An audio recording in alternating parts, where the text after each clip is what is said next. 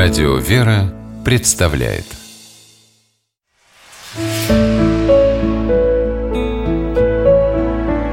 Пересказки Плакучая ива по мотивам молдавской народной сказки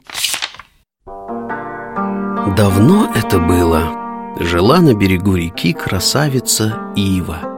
Целыми днями глядела она в воду и любовалась своим отражением. Зимой ива покрывалась инеем или сверкающими льдинками и застывала над рекой в изящной позе. Она была само совершенство. В начале апреля на ветках ивы появлялись серые пушистые комочки, из которых вырастали желтые соцветия. Она расцветала раньше всех в округе и словно покрывалась позолотой. Разве могли с ней сравниться камыши и кустики на берегу? Но иногда, особенно лунными ночами, Иве становилось грустно. «Почему у меня нет друзей, и никто меня не любит?» Думала она, глядя на одинокую лунную дорожку на воде. «Даже пчелы и шмели кружатся вокруг меня только ранней весной, собирая мед, а как только распускаются другие цветы, их и след пропал. Никто не хочет любоваться моими зелеными косами, гибкими руками, нежным личиком и тонкой шеей. Однажды летом в здешних краях случилась страшная засуха. Палящее солнце выжгло все цветы и траву на берегу. Одна только ива по-прежнему оставалась зеленой. Каждое утро она опускала руки ветви в реку, умывалась теплой водой и смотрела на свое отражение. Но как-то утром ива захотела зачерпнуть воды из протоки и не смогла до нее дотянуться – река пересыхала. Впрочем, Иву это не слишком взволновало, ведь деревья при помощи корней умеют добывать влагу из глубины земли, и их не мучает жажда. Тем временем в реке с каждым днем воды становилось все меньше.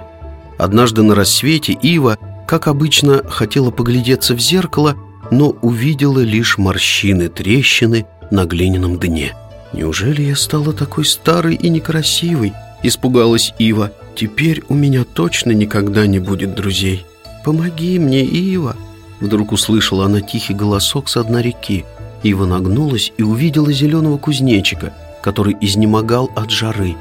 «Прошу тебя, Ива, дай мне напиться воды, я умираю от жажды», прошептал кузнечик. Иве очень захотелось ему помочь. Она сделала усилие, еще глубже опустила свои корни в недра земли и стала всасывать в себя воду. Весь день Ива трудилась без устали, а когда наступила ночь, она расправила свои листочки, и с них стала стекать вода. Это было похоже на дождь. Все измученные жаждой бабочки, пчелы, шмели и кузнечики собрались в ту ночь под ветвями ивы. Никогда у нее не было столько друзей – Оказывается, заботиться о других – это так просто и приятно. С этого засушливого лета Ива стала часто устраивать по ночам для своих друзей капель. Ее так и стали называть «плакучая Ива».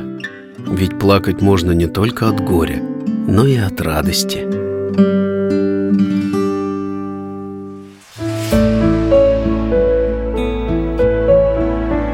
Пересказки